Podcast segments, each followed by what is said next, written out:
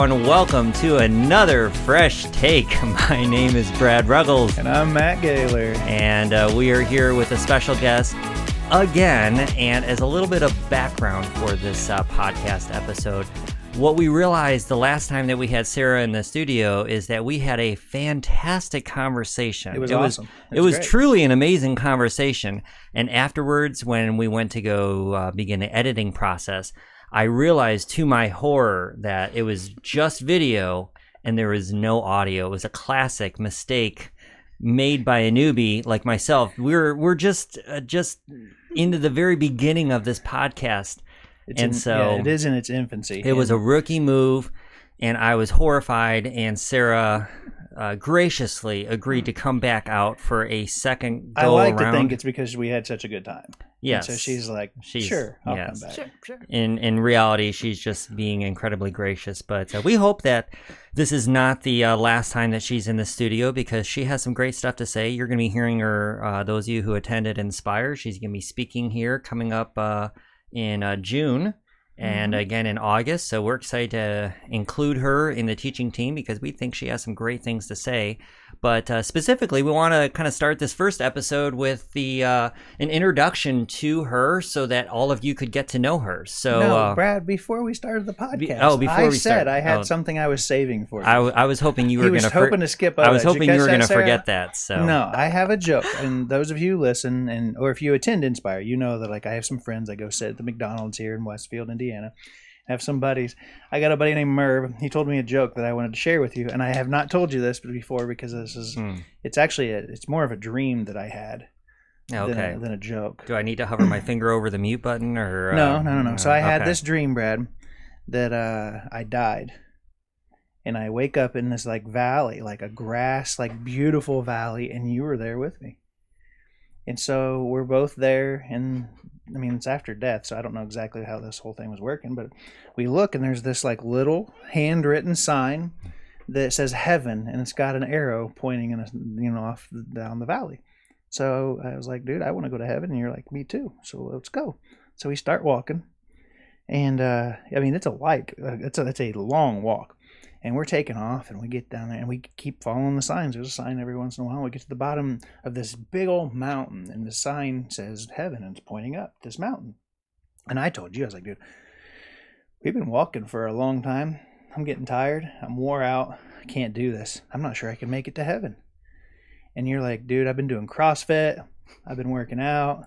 Uh, get on my back, and I'll carry you to heaven.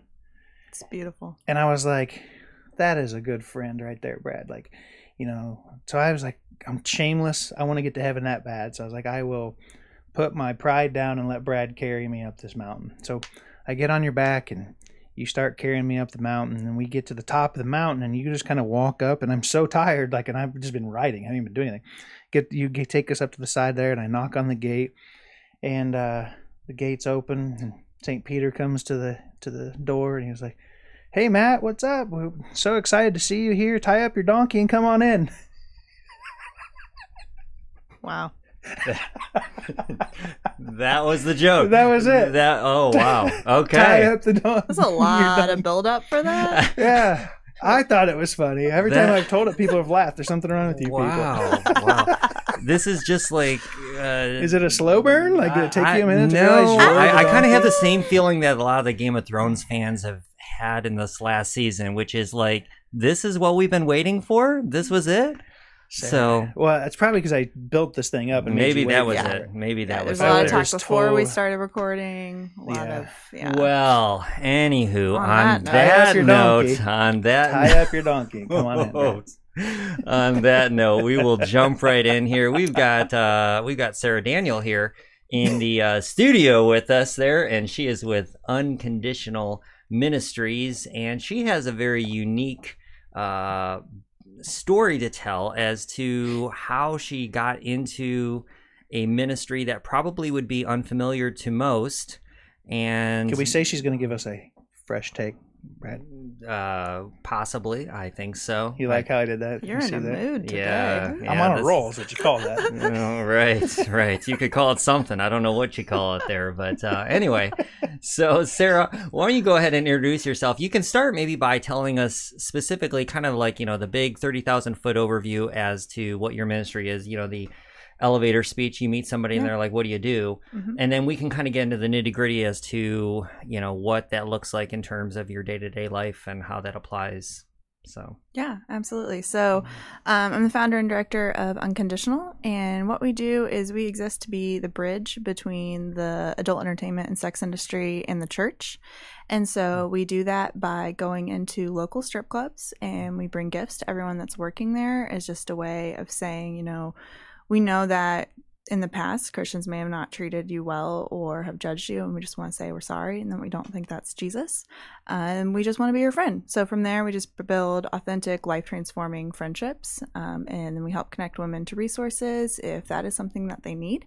Because that can be a big obstacle for a lot of women is if they need resources and they work in the um, commercial sex industry or adult entertainment industry, uh, it can be hard to get help if you need it because of all the stigmas that and stereotypes that exist in our society. Um, and it can be difficult even to make friends and have a support system um, because of those aforementioned stigmas. Uh, sometimes, if you have family, um, they might not know what it is that you do, um, or you may have told them and they may have cut you off as a result. And then, same thing with friends, or sometimes even if friends know what you do, um, they might just have a lot of misconceptions and it's difficult to talk about work with them. So, with us going to the clubs where women work, then we're able to just say, Hey, I know where you work. I really don't care because that's where we met. And I just want to be your friend. And um, being immersed in that culture helps us to be able to better relate and understand um, and just be a safe sounding board for people as they need to process things or just need some encouragement. Hmm. and you've been doing this for how long now? Yeah, so we launched in 2000 in December of 2012. Um, so about six and a half years now. Okay. Okay. So within, you mentioned that it's a bridge between the commercial sex industry or adult entertainment industry and the church. We often don't think of that being a bridge that either needs to be built or one that would require us going that direction. So in, in a Mhm. directional bridge, right? Mm-hmm. We would assume that if there's going to be a bridge, that it should be a bridge of them coming away from their their source of employment to us Right. to the church, you know. So I mean, I think lots of churches could get behind outreach events or things that would draw in those kind of things. Why did you choose to make that a bridge, a directional bridge going to where they are at? Mhm. Um, because that's the model Jesus gave us. You know, God sent Christ to earth to us to be in relationship with us, and so I just think it's really interesting that um, the American Evangelical Church we don't follow that same model. Like we just Mm. try to have these events that are um, exciting and to draw people in, and sometimes almost bait and switch people. Mhm. Um, but Christ went to us and to where we were comfortable. And so, you know, for many women, not everyone, but for many women in these industries, um, there has been a lot of hurt by the church and there's a lot of mistrust. Um, I've met a lot of women that grew up in abusive households where religion was used as an abusive tool, or women who were married to pastors who used their position of authority to abuse them and um, Mm. their church condoned it. Mm. And so when you look at those kind of hurts, and then also there's people that stand outside the clubs and tell women they're going to hell or they're a whore and just all these other awful things. Like, why in the world would they step inside our church building? Um, and then even just with the idea of women in the industry get judged everywhere they go, not just in the church, but in secular, um, regular environments. And so that's even more scary to go inside the church where American Christians are kind of known for being judgmental and not super accepting. And so Right. that's why it's important for us to to go to where women are and then also to better understand um, their situation too Mm. because if you if you don't understand um, someone's world then it can just be really difficult to relate and to be in real authentic relationship and then when we don't understand someone's culture and where they're coming from um, then that also can create uh, just holding them to expectations that um, are not accurate for where they're at. And I think that's something the church we're really good at is just holding people to expectations that um, without understanding where they're coming from Right, and right. the whole situation. So, I mean, for So, oh, go yeah ahead. so so on that note let's let's dive in a little bit there what are what are some of the misconceptions that uh not just christians but that people have of of individuals working within the adult entertainment industry Yeah, so there's a lot. um, and there was a lot that I had when I first started this. And so, um, you know, I'll have friends from the industry now tell me, like, oh my gosh, like you understand this so much. I'm like, girl, glad you didn't know me my first year because I was dumb. Mhm. Um, and some of the biggest misconceptions is just, um, one, obsessing with why women are working in the industry. Mm. Um, it's like people usually either want to paint people in the industry as um, a total victim, like they're all being trafficked and they're all being held there against their will, or um, on the other end of the spectrum as like, well, everyone is just this high class call girl making tons of money and they're 100% by choice, uh, when the truth lies somewhere in the middle. Mhm. Um, and everyone is there for a different reason, and everyone has her own individual story. And I think that's one of the biggest misconceptions is we just want to put everyone in this stereotype and in this box so that we can make sense of why it is that they do what they do, um, instead of looking at people as individuals with their own experiences and stories. So typically, um, what I have found over the past six years is women are working in the adult entertainment industry for one of three reasons, and that's choice, circumstance, or coercion. And so, choice might just be like, you know, you want to dance and you want to make a lot of money, and the flexibility is really enticing, and you could leave and get a different job if you wanted to, but this is what you've chose to do for now. Um, and then the second reason that I see probably predominantly the most is circumstance. Um, so no one forced you to be in the industry, but it was the best option for your survival. So that might be people who have aged out of the foster care system, people who are um, running away from abusive uh, relationships and domestic violence, or running away from abusive parents, um, where this was the best way for them to make a lot of cash really fast at like 18 years old and be able to live on their own. Um, so a lot of women have been on their own since they were 15, 16, 17. And I mean, how are you going to provide for yourself? Mhm. Um, and then, of course, the last reason is coercion, which is trafficking, which is what I feel like everyone assumes the most. Mhm. Um, and that definitely happens, but um, I would say the first two reasons are what I see more often Right. than not. and the we- trafficking oh Yeah, I was gonna say, well, we lots of times that's the story that that people hear it breaks Mhm. hearts and Right. moves people to get involved or whatever. The you know one of the stories that I remember hearing a while ago is that you know there's a there's a system in which the the gals when they dance they have to pay the house a certain amount of money and then if they can't cover that fee they're given other opportunities to do other things that could potentially help them cover those fees and it just becomes this vicious cycle that they get caught Mhm. up in Yeah. and so that's a story that you know can it gets people's attention Right. and, and you know i've heard that Yeah, and I think as Christians, we we really want this idea of um, loving someone because they're a victim, and I Mm. think that's very appealing. Where it's Mhm. like, oh well, of course, like I have a heart for you, but loving someone who maybe we think is living in sin and we don't understand why they're sinning, or we don't understand their life doesn't. Or not even just sin, their, their life just doesn't make sense to us. Um, that's a lot messier and it requires um, humility on our end. Where if we think someone's a victim, then we get to play the hero. And that's very appealing. Mm. Um, and the reality is that this industry is just incredibly complicated. Like that's kind Right. of one of our unofficial taglines of unconditional is it's complicated. Yeah. um, because I've met women who say, you know, the the the club ruined my life and saved my life at the same time, and that's that's a common thing that I hear. It's Mhm. like, well, it saved my life at the time, but now I feel stuck here, and now I've run into other situations as a result. So right it's it's complicated. And this is this is a challenge that is not unique to your industry, but in missions and specifically Christian missions in general. I know a book that I read a number of years ago that changed my life is When Helping Hurts. Mhm. And that whole uh, victim and the person riding in on the white horse mentality is prevalent and has been prevalent in a lot of the colonial era Mhm. missions and relief work.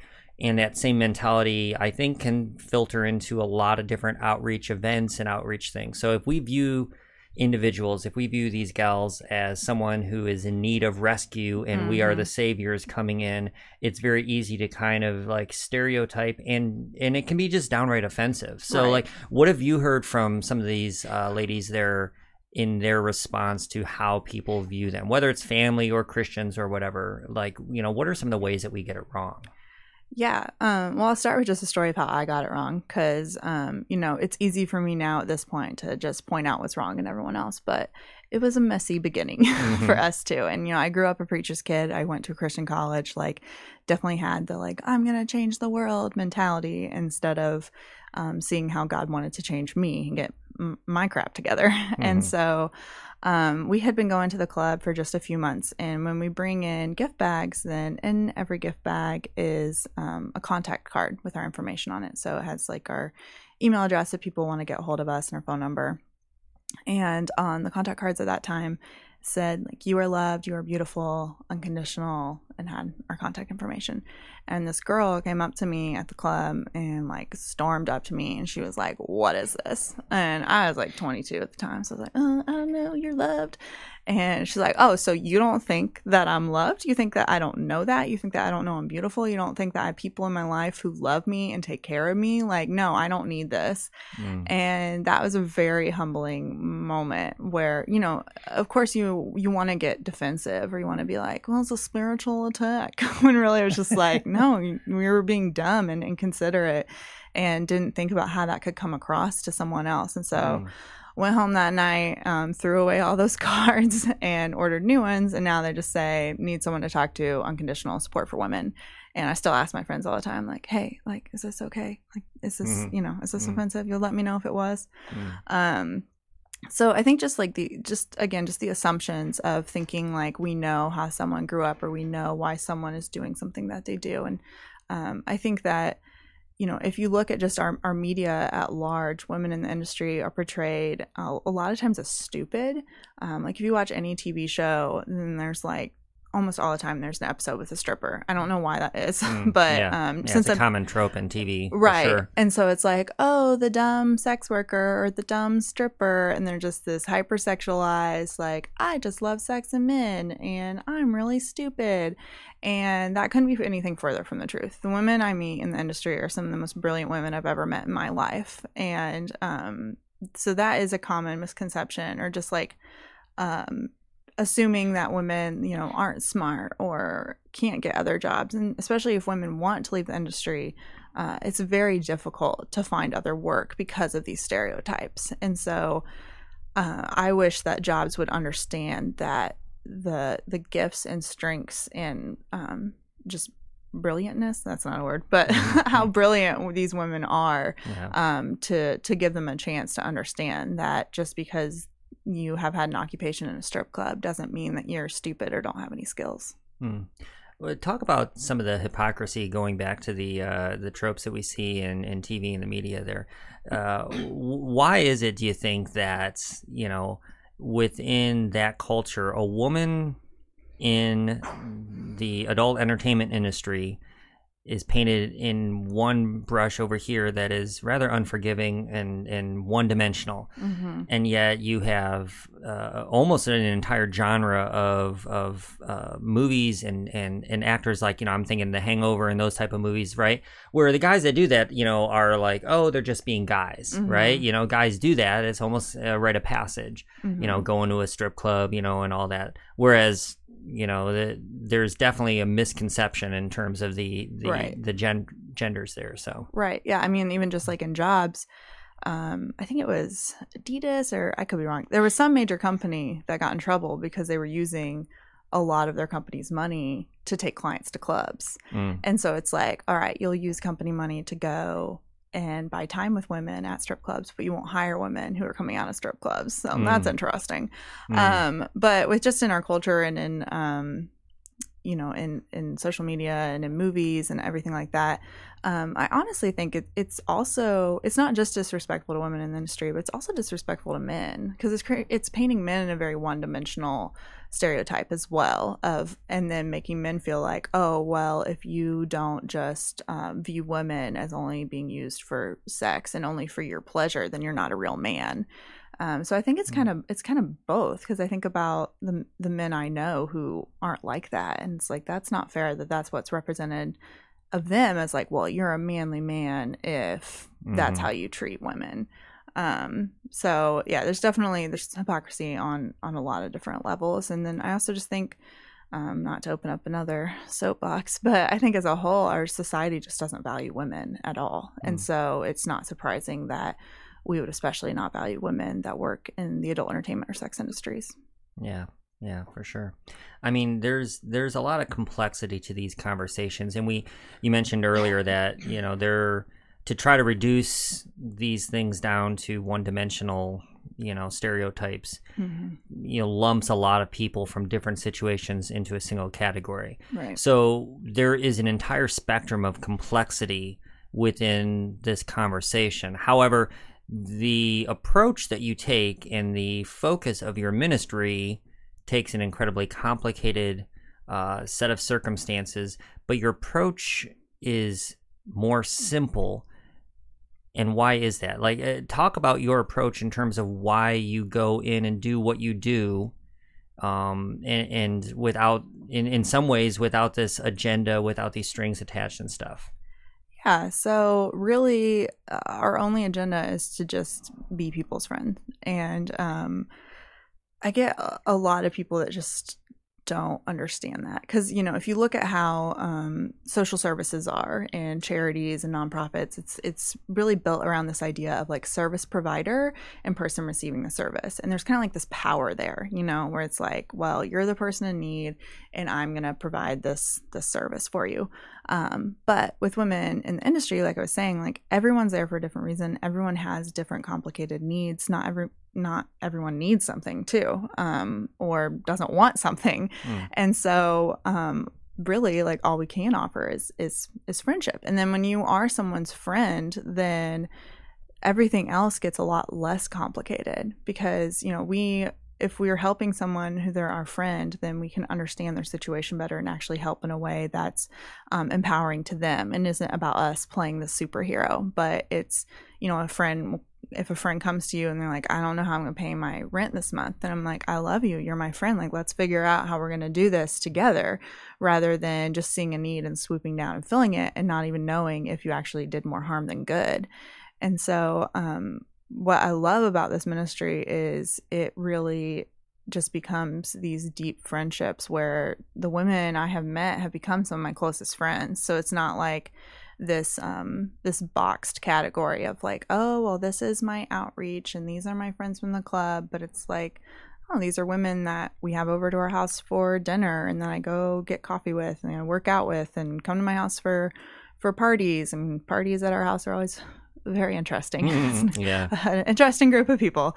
Yeah. Um and you know and i i love that. And then they invite me into their life too. And that's Mm. the most um beautiful part of it is when i feel accepted by them because they have no reason to trust and accept me um, because of the hurt that's been done by other people. And so when someone does trust me and loves me and i'm their friend um, that's just very humbling and beautiful and and i love it. Mm. Friendship is.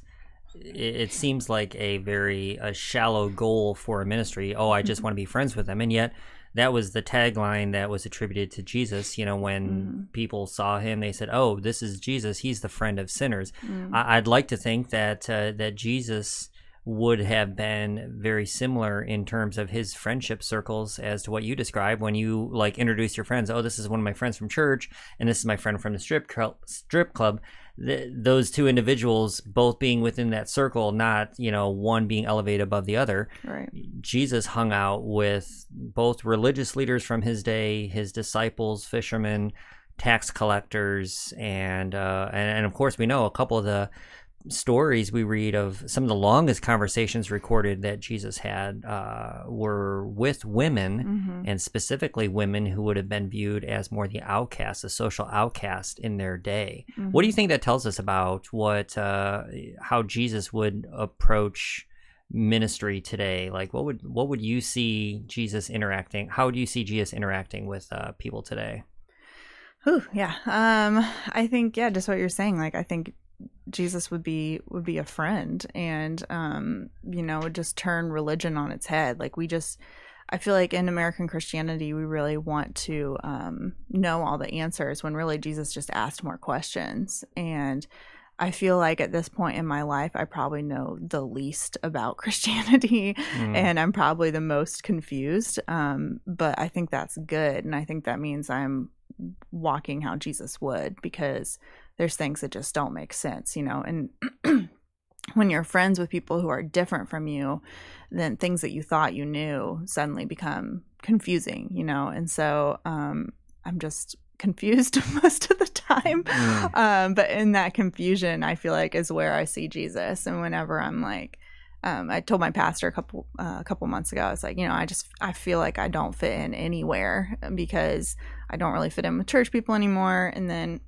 with women in the industry, you know, I never worked in the adult entertainment or sex industry, and so I'm not going to pretend like I know what it's like. And so I don't fit in there. And so I just told him I was like, I just feel like I'm like caught in this this middle ground. And he's like, well, maybe it's not that you don't fit in anywhere. Maybe it's that you fit in everywhere. And maybe that's how Jesus was. And I was like, Yeah. oh, dang, this is why you're the pastor. That makes me think of this book I'm reading from by Brene Brown right now. Mhm. Uh, her new book, Braving the Wilderness. She talks about a Maya Angelou quote about belonging and how, you know, when you really, I will mess up the quote, so I'm not even going to try. But basically, the gist of it is like, you you reach your true belonging when you realize you belong nowhere and everywhere at the same time Mm.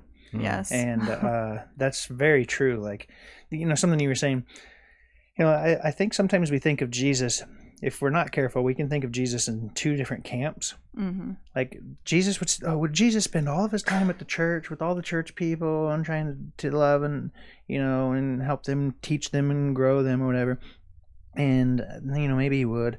Uh, then would Jesus spend all of his time out with the sinners and the tax collectors? You know all these different things. Like would he be in the strip club? You know, Mhm. unconditional. You know, wearing his T-shirt. Like he, he probably wouldn't be because we don't take the dudes in there. But right, right. uh, but but the idea that like we we generally have this picture of Jesus going depending on what your like your skew is like you Mhm. what which way you generally would bend Mhm. like you're like no he would definitely spend his time and he'd be with the strippers no no no he'd be with the church people depending on where you're at right Mhm. but the reality of it is Mm. he was with both Right. Mhm, mhm. and so depending on who he was with he was always trying to he was almost like inviting this crew to the table Mhm. you have a seat at the table. You're welcome at the table. You know, I don't care if you're a stripper. Come to the table.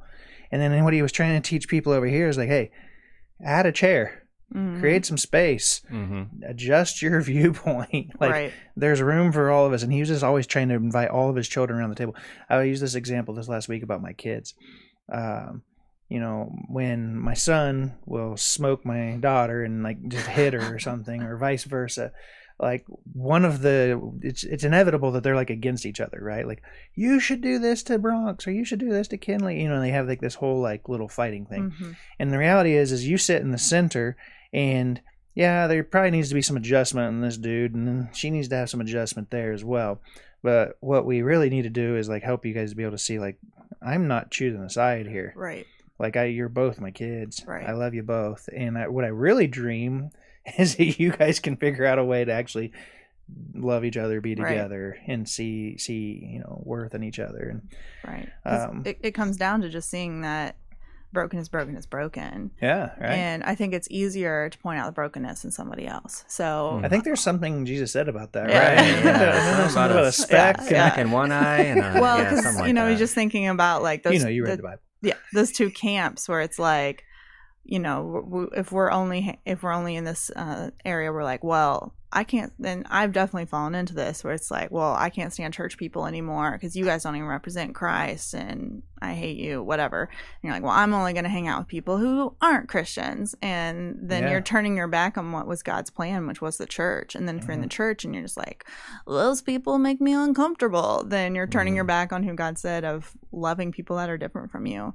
Um, and quick rewind: Did you know Maya Angelou actually worked in the adult entertainment industry? Did not she know that. was a dancer, so Did no not. kidding. Yeah. Did not know that. it's one of my favorite Maya Angelou facts. It Wow. just shows and I you, love yeah, I she's love awesome. her writings. Yeah. So that's Yeah. that's fascinating. Isn't it interesting though how we can how we can just stereotype people and and like that fact would be interesting to us. You know, we'd feel like, "Oh, I would never anticipate this person being like that."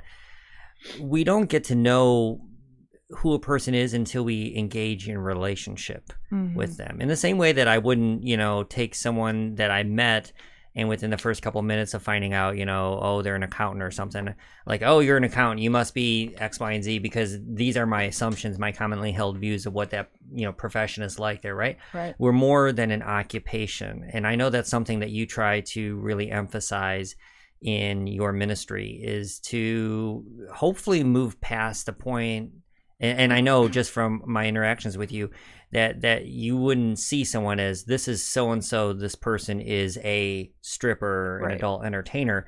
No that's that's an occupation that they are in for that period of time but they are Right. more than that occupation. How do you help women learn to see themselves as more than that occupation?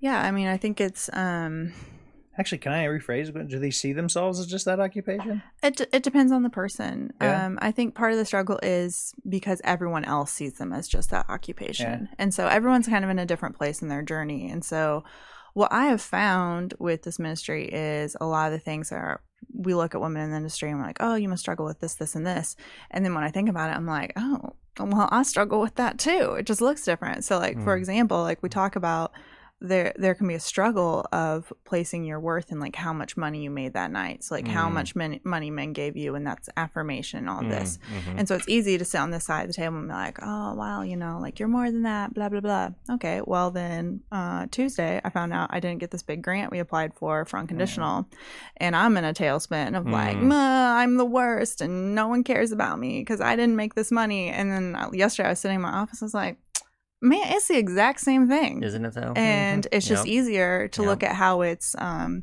like we all we all have the same struggles they just they just manifest differently Yep. so like one of my favorite quotes from a pastor is we all wear the same kind of shoes issues i love that joke Yeah. um but it's That's true almost as good as Matt's joke from earlier. uh right? you know it's yeah, it's, your donkey and come inside. it's real close so but with just like helping women um understand that that struggle is not unique to just them that that's a Yeah. normal human struggle too is like in america we are obsessed with people's occupations like it's really weird like that's just like i i Mm. hate being identified by my occupation now like Yep. One when people find out what i do everyone starts confessing to me.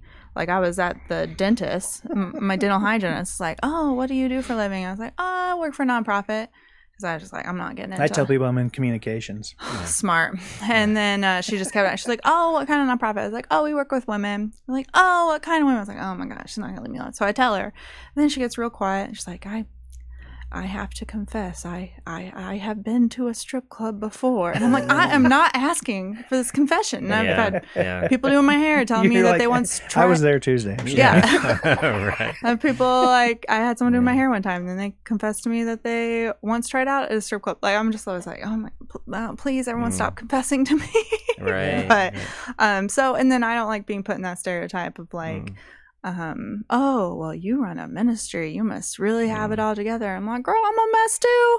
Mhm. Um, so nobody likes being boxed in, and so just helping women realize, like, yeah, that's a common human struggle. So how Mm. can we, again, how can we work through that together? And what does Christ say Mm. about that for all Right. of us, not just for you? Yeah, and Brene actually has some great stuff to say on the Our good difference friend between Brene, our one good, first my- name. yes, good old Brene has some great stuff to say on on empathy versus sympathy. Mm-hmm. And and I want to be careful in clarifying how I use this before uh, I say this, and that and I'm not implying that we need to have a sympathetic approach, but empathy means that we are identifying with someone in their struggle, even if it's a different kind of a struggle. Empathy says, I am where you are, or I have been where you are, or I share this same challenge, the same thing. Like earlier, you were talking about, you know, some of the ways that you can find your worth or your value based on you know or for the for these gals you know how, how well they did that night and and immediately what popped in my head as as a pastor or as a communicator is you think you know shoot I, I can think and I can gauge my Sunday afternoons uh, my mood going on how well I feel I did as a communicator that morning. If I did well, and if I had people that came up afterwards and and mm-hmm. you know, hey, that was so great, hey, that, that affirming thing and stuff, man, you just instantly feel like you know you're you're walking on clouds. And then other times where I just feel like I bombed, just feel, you're worth going around with that. And like here, that is, you know, that is something that me uh, as as a pastor, as a communicator, has in common with a gal who works in the service industry, who has in common with somebody else who may be a salesperson who tracks mm-hmm. their worth and value based on how their sales numbers are. These are these are human struggles, right? Right, and they they transcend these occupations.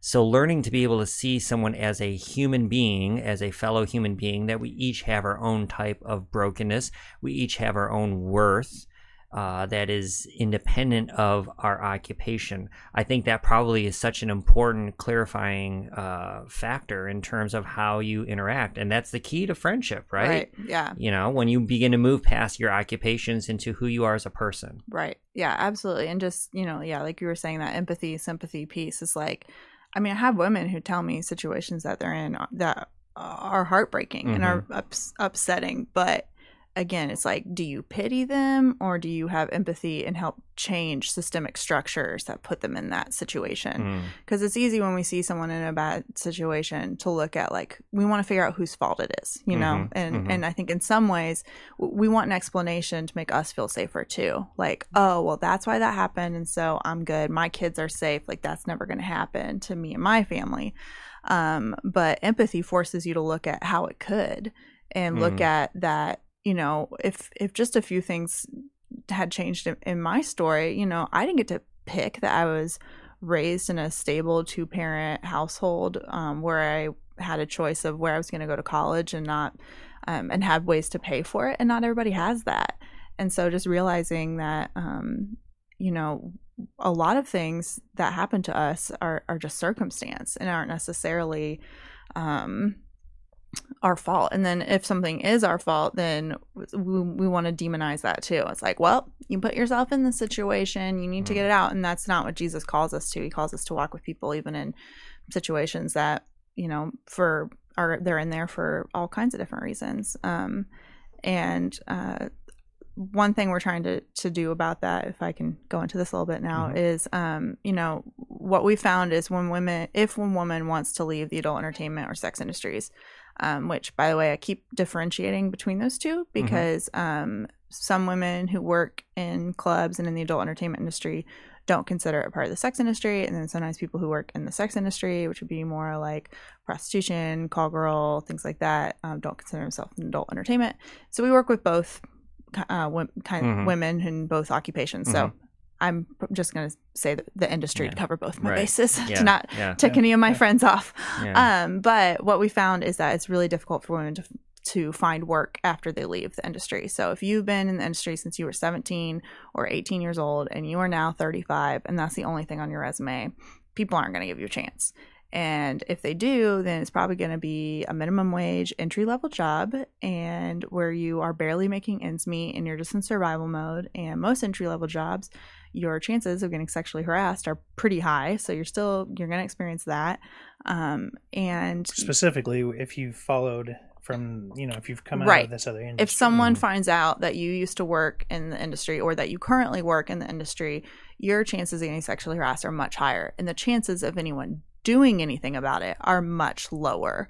Mm. Um, and which women who work in the industry um, the the rates of sexual assault and sexual violence and it not being reported mm. um, is very high. And the reason for that isn't because the women are like, oh, I just don't want to report, but it's because when women report, they're told even by police officers, well, isn't that your job?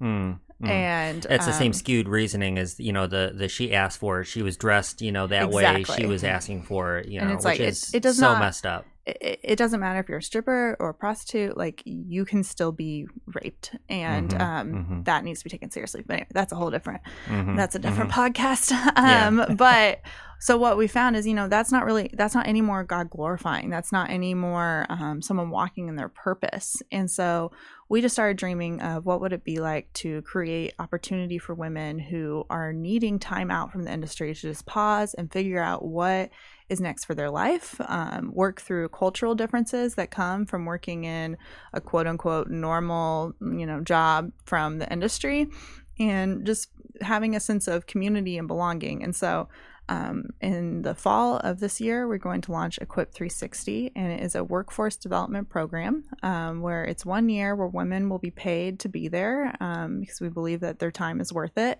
um, where they will take classes that focus on mental wellness, um, healthy relationships, financial stability, and spirituality. And then they will also be working part time at a local social enterprise that we're partnering with. So they're mm. getting that work experience as well as the time to take classes and be reflective and figure out what they want next for their life um, while still being able to make ends meet and having a community of support around them. So mm. that is what's on the horizon for us that we're doing a lot of fundraising for right now um, that we are dreaming of making a reality. And I've already had lots of women from the industry reaching out to me and being like, well, when's that going to start? Um, I have friends who are just waiting for us to get funding because mm. they're ready for it and they want it.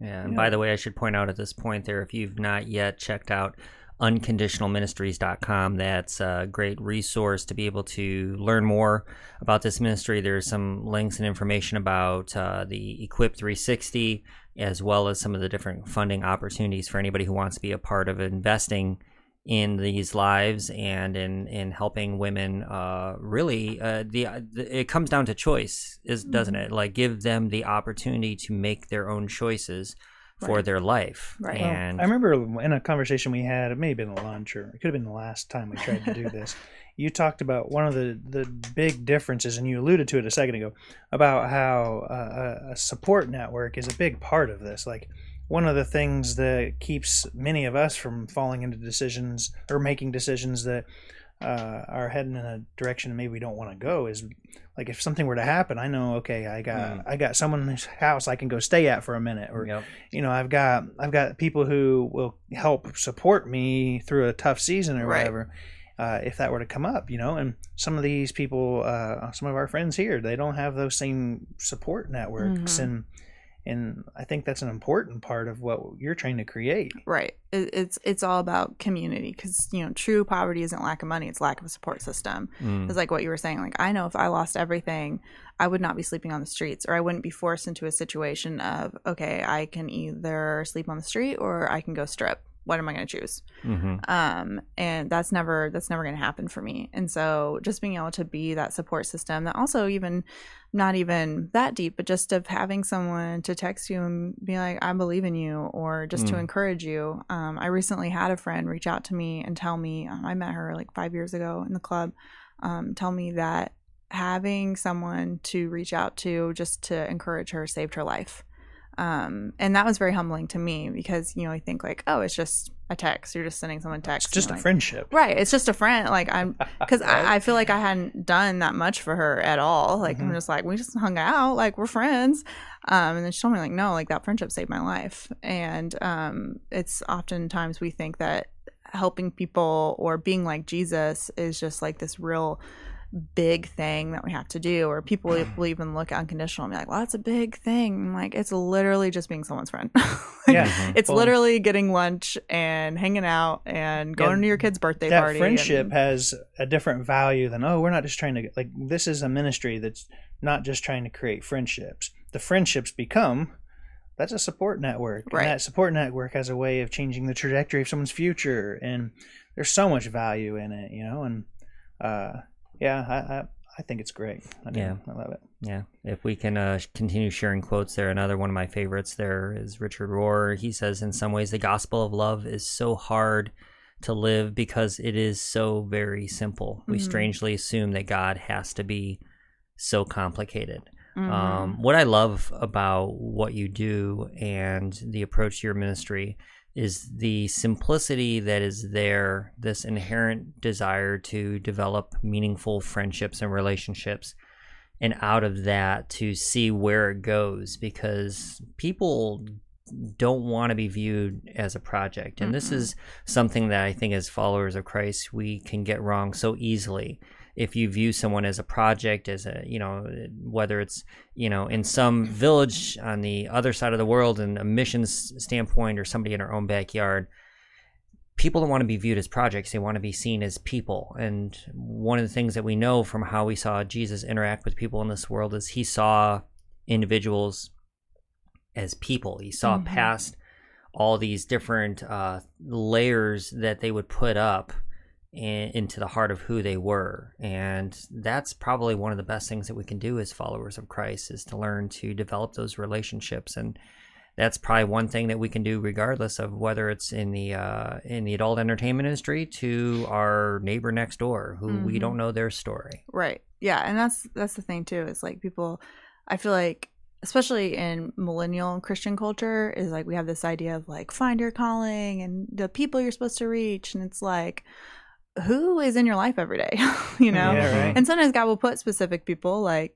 it was very clear to me. He was like, "No, homegirl, you're gonna go to clubs, and this is what you're gonna do." Um, so sometimes it's a little more specific, but it really, you know. But if I am going to clubs and trying to build friendships and loving people, but I'm ignoring the people I work with every day who also Mhm. don't know Jesus, then it's meaningless. Mhm. It, it doesn't m matter. And then you are making someone a project because then you're saying like, well, this person who I know who doesn't know Jesus, you know, they're they're all right. They're living the American dream, but you, phew, you're really screwed up, and so I better be your friend. And so that's helped check me over the years. So that was something I definitely did. And then I felt like that was God's way of helping strip out some self righteousness in me of like, okay, like, do you really believe all sin is equal? Because you're putting a lot of effort there, but you're not putting effort there, and Mhm. you're not putting effort in yourself. Mhm, so mhm. you know and then um, just those authentic relationships help you uh, help prevent you from making someone a project. Because i have friends in my life who, who will call me out on um, anything that we say that might be offensive. Like one of my friends i make her read like everything before we post it 'cause i'm like hey girl um can you just let me know if this is okay? And so, and she'll tell me she'll be like this is disrespectful. This is stereotyping. This is assumptions. And i'm Mhm. like okay like thank you because there's a lot of people especially when we're trying to help people um they won't tell you those things because they don't want to make you feel bad or they're going to tell you what you want to hear and so you have to have those authentic relationships where you can have uncomfortable conversations and uh, i mean there's been i've had a lot of uncomfortable situations Mm. where you're like dang like god is straight up talking to me through my friend and telling me that like how i'm conveying something is still like i think i'm better than you so Mhm, mhm. Yeah. Well, Well, I I think this is I, I'm enjoying it, and I'm I I think about this like what was it two or three weeks ago I didn't know you, and so I'm, I feel like I got a good friend here. I'm like, oh, I Mm. love what she's doing. I love that. I'm glad that I get to be in your friend circle as well. Yeah. I'm like, Yeah. hey, it's very exclusive it's Mm. very Just kidding. exclusive. I listen. My my circle's really small. So no, but how, how can uh, how can people like at Inspire or maybe other people who are listening, you know, engage with what you guys are doing? Yeah, so right now we are doing a monthly giving campaign. Um, so we're trying to reach up our monthly giving by, um, we're trying to increase it by $5,000 a month. So the, the first step of that is we're trying to find 25 people to dedicate um, donating $35 a month. Um, and getting getting financial stability to be able to hire our program director to make Equip 360 is um, really the the biggest way people can help right now. And I know it's uh, kind of boring and not exciting. I'm Like we need fundraising, um, but we do, and so um, we need churches to get behind us, and and just people to to invest in this because um, you know we we believe in our friends and we believe in what we're doing. Um, and then also we're also we're always looking for volunteers, so you can go on our website and fill out an inquiry form. Um, our volunteer process is pretty long. It's usually like two to six months, depending how quick someone moves through it. Um, for women that want to volunteer on club team, the reason of that is just because we want there to be um, consistency and Mhm. for it to be the right fit for people, um, and to make sure no one's going to go in and mess up the friendships we've spent six years building. Uh, but then also, men can get involved in our prayer team. Um, my husband leads that every month. We pray for our friends, and then we have events teams. Um, we have opportunities for people to provide um, food and things for our gifts every month. Um, we just started a daytime outreach, which I'm really excited about. So we started taking lunch once a month to one of our clubs. So there's lots of ways. So just fill out an inquiry on our website, and then I'll get back with you.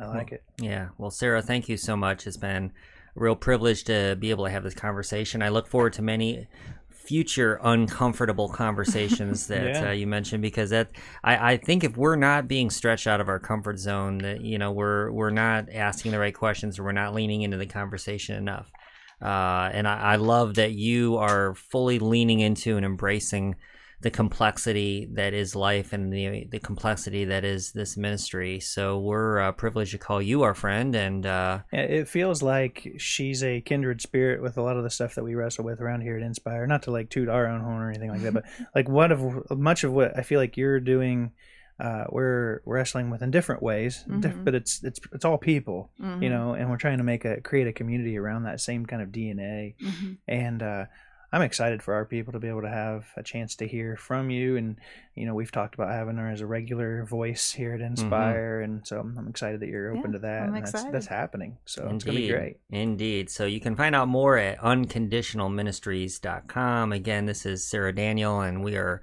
thrilled to be able to um, continue this conversation in the future. Thank you for joining us here in the podcast studio Uh, again. Again. Yeah, yeah, and problem. uh, we'll trust that this conversation is going to make it out to the airwaves and the interwebs and all the other fun places that it goes in the Insta way that it's supposed to do.